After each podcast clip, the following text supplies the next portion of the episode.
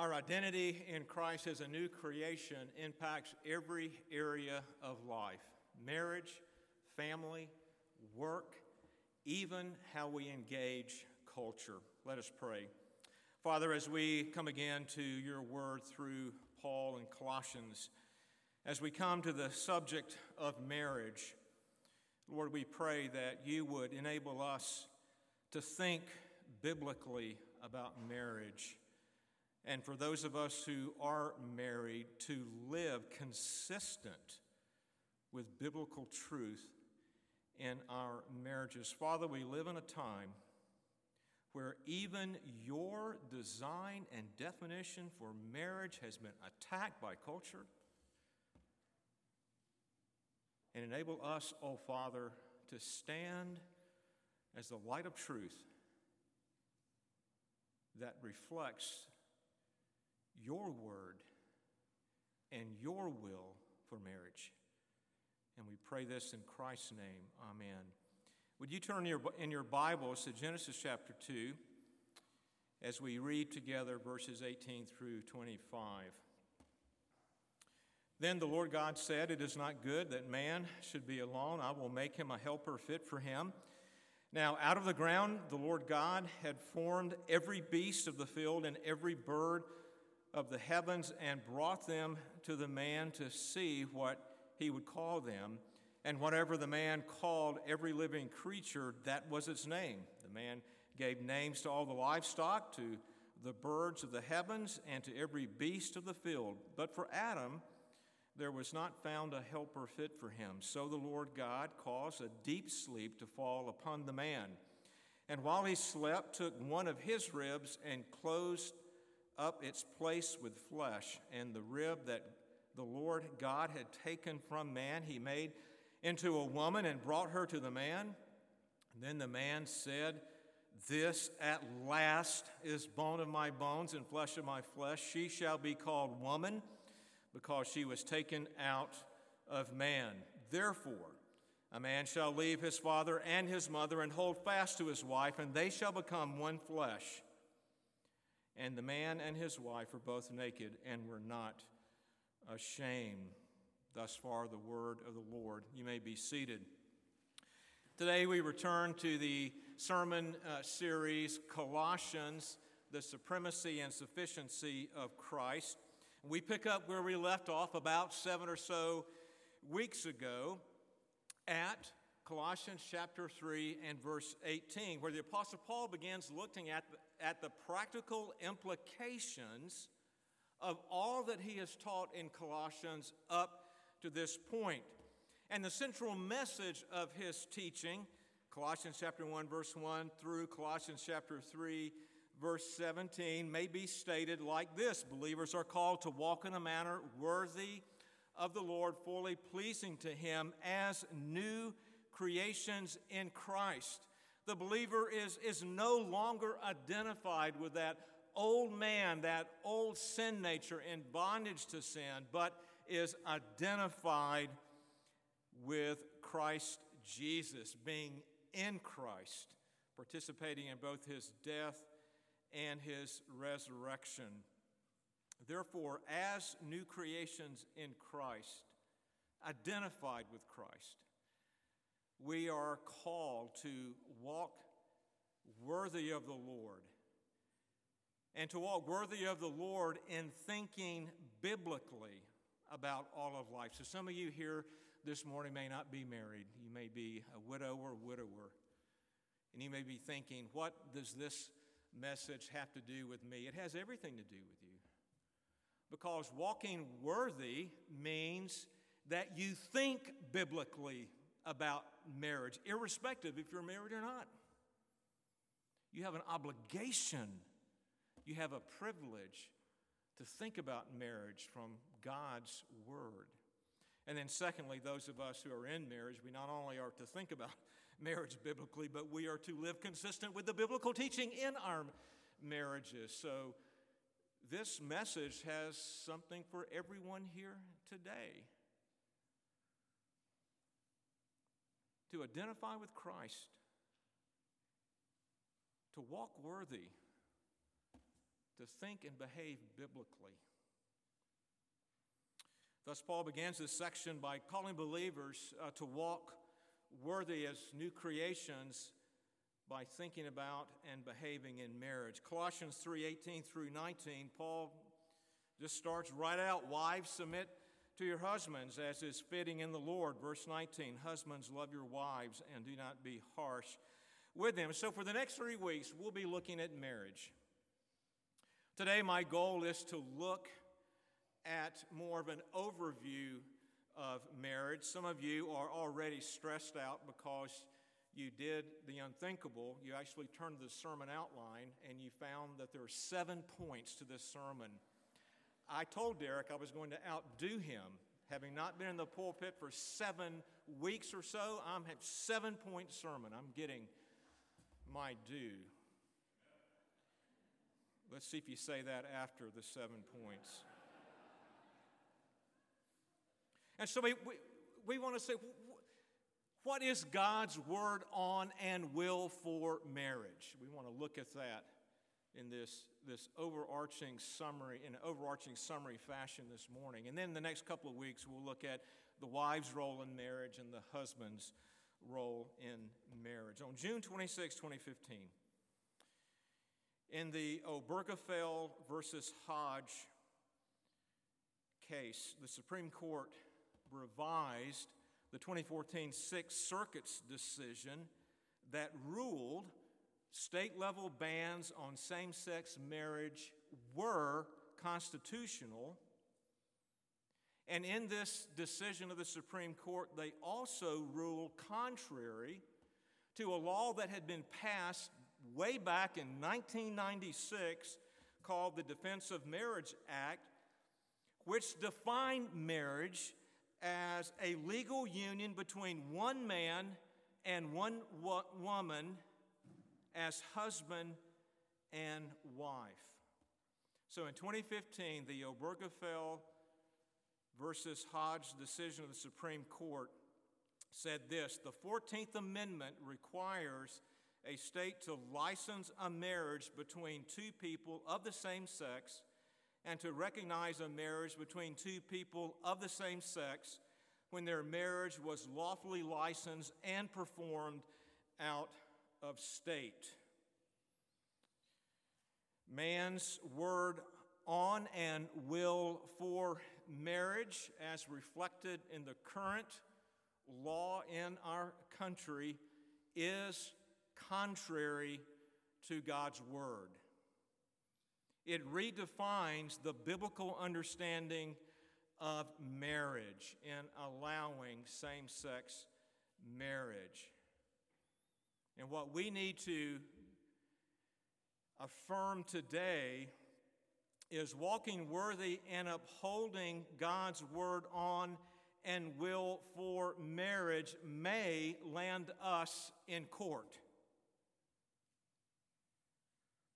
Baker Jack Phillips, who has prevailed in two Supreme Court decisions, both in 2018 and this year, and a florist with the last name Stutzman, who recently appealed to the Supreme Court, but the Supreme Court chose not to take her case, allowing a ruling in a Washington state court to stand that was a ruling against her, they have experienced the consequences of standing for biblical truth on marriage against man's redefinition of marriage. Phillips refused to make a wedding cake for a same sex couple. Stutzman refused to make floral arrangements for a same sex wedding.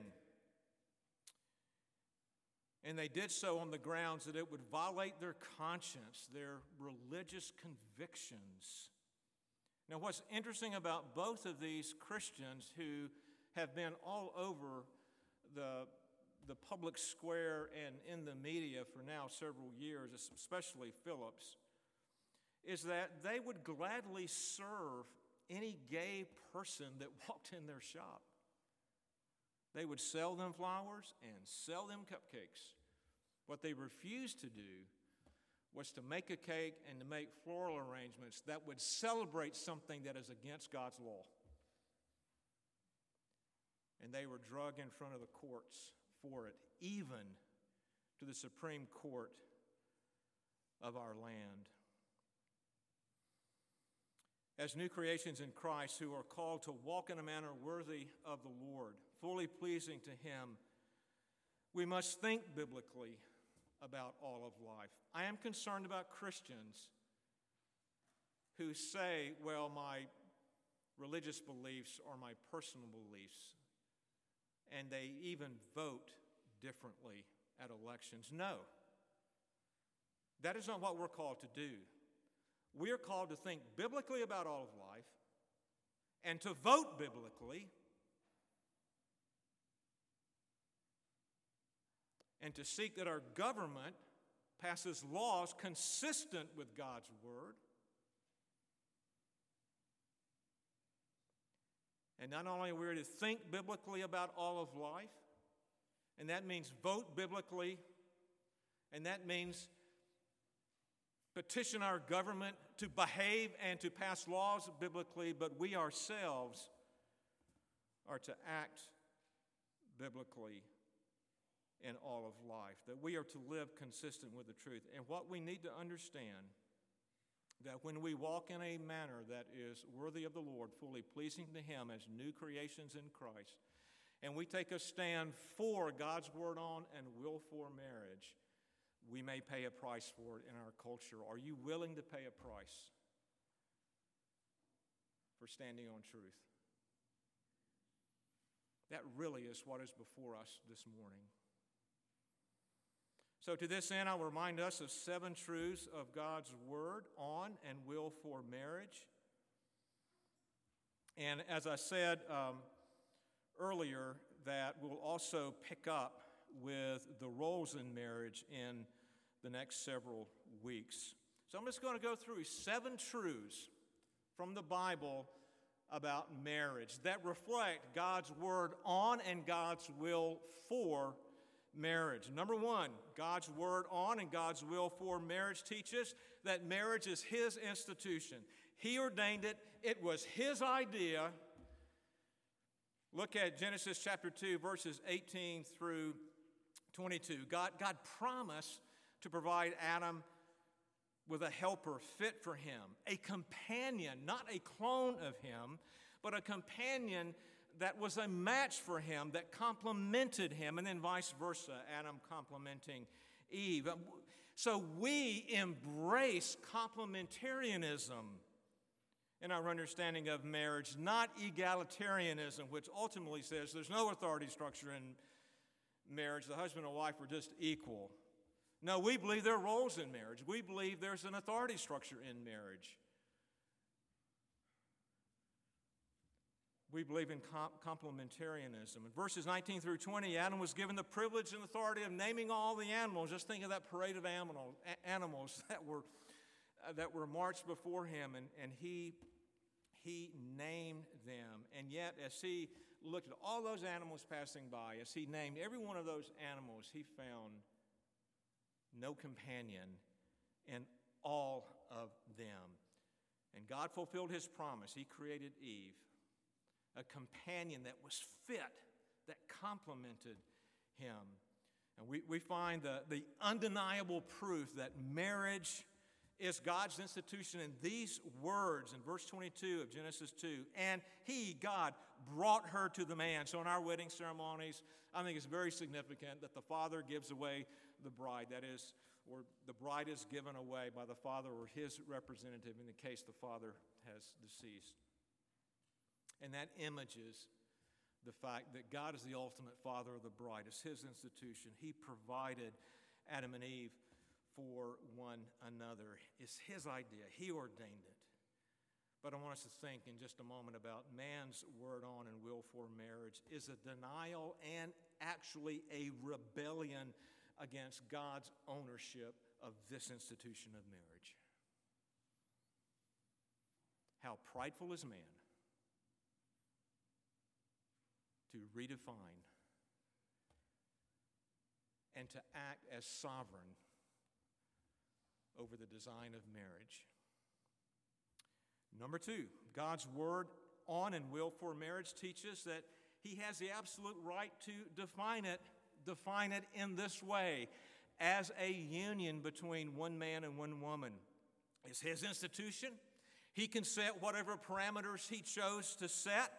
He can define it in whatever way he chose to define it.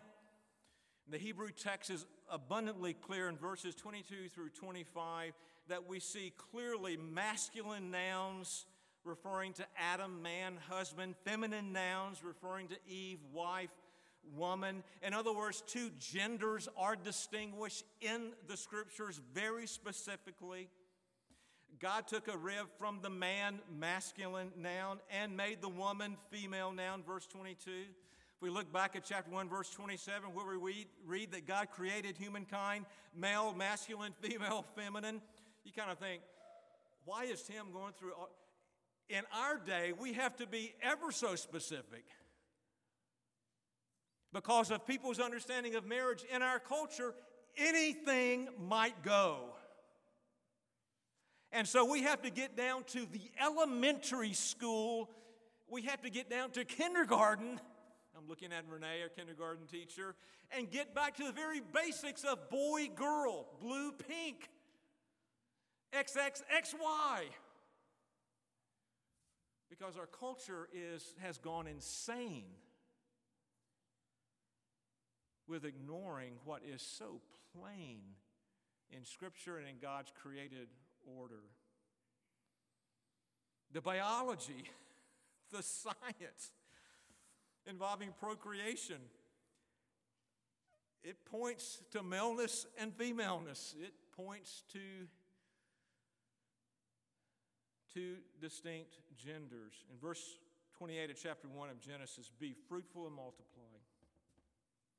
Marriage is defined by God as one man and one woman being bound together as husband and wife in the institution of marriage. And man's word on and will for marriage is an arrogant quest for autonomy.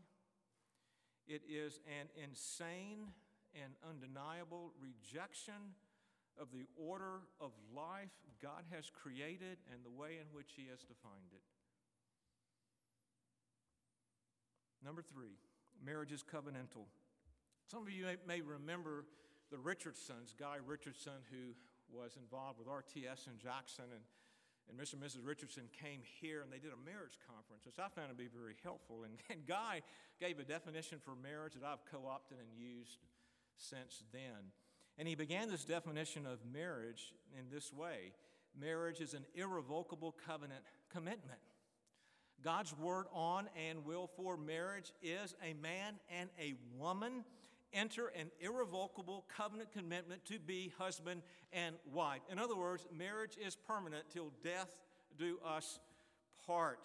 We find this in verse 24 of Genesis 2. Therefore, a man shall leave his father and mother and hold fast to his wife.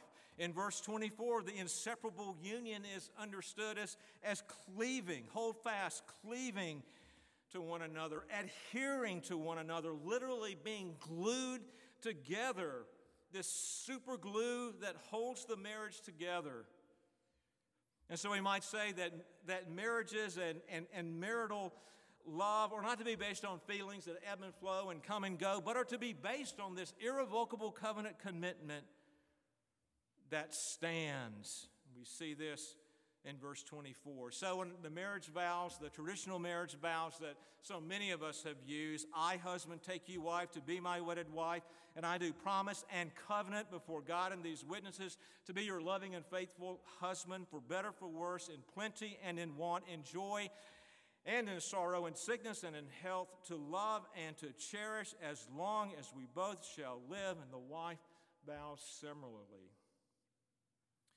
Though we understand Scripture's teaching on, on a narrow set of biblical grounds or reasons that necessitate, if not allow for divorce, man's word on and will for marriage makes it more of a contract that is easily broken and not an irrevocable covenant commitment. Number four, marriage is intimate, exclusively so. The last part of verse 24 points to physical intimacy in marriage. Becoming one flesh is that one flesh principle that we see in Genesis 2:24. The boundaries of God's gift of human sexuality is within the covenant of marriage. And we know all too clearly, and sadly so, that culture, this world, has perverted human sexuality. It's a consequence of the fall. God's word on and will for marriage restores that physical intimacy within the boundaries of marriage, where the husband and wife are able to be naked before one another, physically, spiritually, and emotionally, and not experience shame. Marital eros in the Greek, erotic love, is, is to build marriage and, and strengthen that bond between husband and wife. The gift is so important and so powerful that that God has set in His Word the one flesh principle, where that husband and wife are to be physically in union with one another exclusively so. so. And adultery breaks that one flesh principle. In marriage, spouses forsake all others to be intimate only with one another and our culture, according to man's word and his will with regards to marriage, not only perverts human sexuality, but rejects God's one flesh principle, even celebrating unfaithfulness. Number five, marriage is companionship. And we, we see this most poignantly in verse 23 with Adam's words, at last. Of, of all the, the parts of Genesis 2, it's that at last that I just I just can't uh, read that without just smiling, thinking of poor Adam there looking at all these animals and thinking, where in the world is, is, is my helpmate? I'm in big trouble, and yet God provided a companion that matched him, that complemented him, that completed him, and he said, At last, I have a best friend. At last, I have a co regent where together we can fulfill the cultural mandate. And by the way, to fulfill, to fulfill the cultural mandate is to be fruitful and multiply. That takes two genders, XXXY. At last, my loneliness has been alleviated. Single people can be fulfilled in all of life. God gives that gift to them. But we see here for Adam and the design of marriage that loneliness is dealt with. The Greek word phileo is simply understood as love between friends.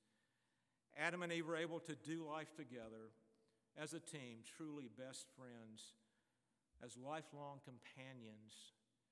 Man's word on and will for marriage may emphasize companionship, but listen, what, what kind of companionship do we see today? It's a distortion of the biblical principle of companionship. The meaning of marriage, according to man, will expand and adapt to cultural pressure. A couple becomes a threesome, a threesome becomes a foursome, a foursome monogamy becomes polyamory. I mean, anything goes in our culture today, according to man. Six, marriage is cultural. What I mean by this, marriage is for all cultures. Our passage today is about the institution of marriage, but notice the context of it. It, it was given in the context of God giving the cultural mandate. Christian marriage by a minister of the gospel and part of a church worship service is the ideal, no doubt about that, but it is legitimate for governments to issue marriage licenses, for civil magistrates to even perform marriages, for human governments to regulate the institution as long as their marriage laws are in accord with God's Word. And when we think about that in our day, our government has gone well beyond God's Word on and will for marriage and has grossly perverted it in redefining marriage and allowing same sex marriage. And we need to simply say that any marriage that is, that is not in accord with God's word really is an illegitimate institution. And then, seventhly and finally, marriage is sanctifying. In Ephesians 5 26 and 27, that, that, that was read, uh, Paul, Paul points to sanctification, in particular, as part of the man's role in loving his, his, his wife. But I think we can speak of marriage as a whole to be sanctifying. So remember, I told you that definition that Dr. Guy Richardson's had about marriage. Marriage is an, irrevo- an irrevocable covenant commitment. Well, the second part of his definition is this marriage is an irrevocable covenant commitment between two imperfect people. And so, one thing that, that I just see, and this has been said, said before, whenever you're doing marriage counseling, it's actually fairly easy. When a couple comes to you, or when a friend comes to you and they've got a marriage problem, uh, here, here's just some free advice. You, you, you already know there are two problems to that marriage the husband and the wife. Why? Because marriage is, is an irrevocable covenant commitment between two imperfect people. Marriage, the institution that God has ordained, is perfect, no doubt. But marriages are imperfect because of the husband, husband and the wife. Now, I was joking. Marital problems can be incredibly difficult to parse through all the nuances. But I just want us to see that, that I've found, generally speaking, a marriage problem is not just one messing up, it's both messing up in one way or another. Conflict is inevitable in marriage if you haven't figured that, that out yet. Verse 24 tells us the man and woman were both naked and were not ashamed. That's Genesis chapter 2, verse 24. Now, fast forward to Genesis chapter 3, verses 1 through 8. Adam and Eve sinned and became sinners, and they realized they were naked. They experienced shame because they were sinners. Adam and Eve hid from God because of their shame. In verse 11, God questions Adam he, he's really um, accusing Adam of being the one res- responsible for the fall, for eating the forbidden fruit. In verse 12, Adam blames Eve, but really he blames God. The, the reason I sinned, God, is because of Eve. And by the way, God, it's because of you. You gave this woman to me. Blame shifting is part of the fall. It started out right at the very beginning and we are masters of it. Adam is cursed, verse 17 and following. Difficulty in fulfilling his, the cultural mandate. Now, sweat, rocks, thorns, thistles come into play. Eve is cursed. Verse 16 is interesting because Eve's curse has to do with, with pain in childbirth, but also it has to do with the fact that now she's going to try to she's going to find difficulty in marriage because she's trying to usurp her husband's authority all the time. So there is a curse now to Adam and Eve. And I'd be tempted to end here today, but it would really be on an incredibly poor down note, wouldn't it? True, but a, but a bummer for us to leave with just imperfect people. The, the, the, story of God's word and will for marriage is, is really encouraging because in Genesis chapter 3 and verse 21, God restores Adam and Eve to himself. He does so by sacrificing an animal, skinning it, and clothing Adam and Eve's shame. It's a beautiful picture of what Christ has done for us in being the once for all sacrifice, shed his blood to cover us with his atoning blood and his perfect righteousness. You see that? We see the gospel right here in Genesis chapter 3. Really hopeful and much hope for, for marriage. This points to the covering every sinner receives by being covered with Christ. Yeah, marriages are imperfect, but there's hope. The all sufficient grace of Christ. The, the, the very theme of Colossians uh, the supremacy and sufficiency of Christ applies to. And today, if you're struggling in your marriage,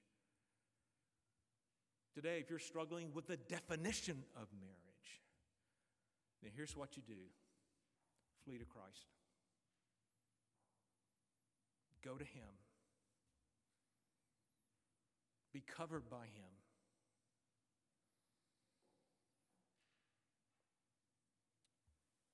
There's hope, the sufficiency of Christ, covering our shame, empowering husbands and, and wives to repent, forgive, and walk in obedience, bringing us to repentance and empowering us to think biblically about marriage if we have erred in how we're thinking about marriage. God's grace brings us to see our spouses I'll just use, so when I see things, uh, yeah, this is tricky. You all can't imagine Renee doing anything wrong. And, and, and I would generally agree with that, but yet I have issues with Renee. And if she just get her act together, our marriage would be better. Right? Marriage is sanctifying in that almost 100% of the time, when I think like that, and not right now, I'm thinking out loud, which is always bad for me to do, gets me in so much trouble. But when I think like that, almost always I discover that what I see as a problem in Renee is actually God's tool of sanctification to point out the problem in me. Marriage is sanctifying. And I think so many of our marital problems is because we forget that marriage is the playing field of sanctification, where God is working in both. God is using the husband and the wife as tools to sanctify the other one. It gets a little prickly at times, but nonetheless, that's how God has put it together. We are so proud we tend to be autonomous. We say we uphold God's word on and will for marriage, but we so easily revert to our own word on and will for marriage. An example is Ephesians chapter 5, verse 21. The passage started out in verse 21 because I think it, it sets the groundwork for Paul's description of the roles in marriage. There, the Apostle Paul says, that believers, and in particular husbands and wife, are, are to mutually submit to one another out of reverence for Christ. And yet in our marriages, we can be so selfish, we can be so self centered. Wait a minute, this relationship is for me, it's for my well being. I'm not getting what I want. And so we can so easily see marriage based on our word and our will instead of God's word and His will. And where we should all come is to see that because marriage is an irrevocable covenant commitment between two imperfect people, this means that the answer for our right thinking about marriage and for our behavior in marriage, our practice of being married, is our continual need for Jesus. What was the key to your long marriage? The young wife asked the older widow. She said, Dearie, there is a lot of forgiven. And those simple words from this simple older saint, I think, really hit at the very core of this truth regarding marriage that it's sanctifying. And because it's sanctifying, we need Jesus. God's word on and will for marriage is that imperfect husbands and imperfect wives are to keep on falling forward by embracing Christ more and more.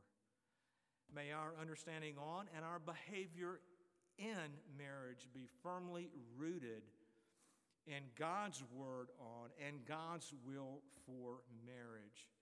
Marriage is His, let us never forget that. He owns it, He defines it. We can't try to redefine it.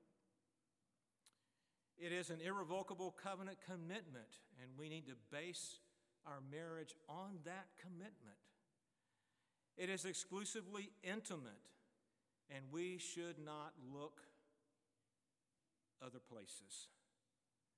It is a companionship. At last, I've got a best friend. It is a blessing to all cultures as God designed, defines, and ordained it. And it is a union between two imperfect people who are continually in the process of sanctification and, as such, who need Jesus every single day. You see, our identity in Christ as new creation impacts all of life marriage, family, work, culture. As a new creation of Christ, may we think biblically about marriage and may we actually practice being married biblically. Let us pray. Father, thank you for your word on marriage, for your will for marriage, for your design. We are heavy hearted with respect to where our country is. Jerry earlier prayed for the Supreme Court. And Father, we do pray for our government. We pray, we pray for the Supreme Court. But Father, they have erred. Our culture is in rebellion against you. Even our city and our state. Individuals are in rebellion against you. The laws of our land are more and more out of accord with your eternal principles. And so we beg for your mercy. And I also pray for us, oh Lord, not just in the area of marriage, but every part of your transcendent truth, your true truth, your objective truth that you have communicated to us in your word. Oh, Father, give us the grace that we need to uphold your word and to live consistent with it. We pray in Jesus' name. Amen.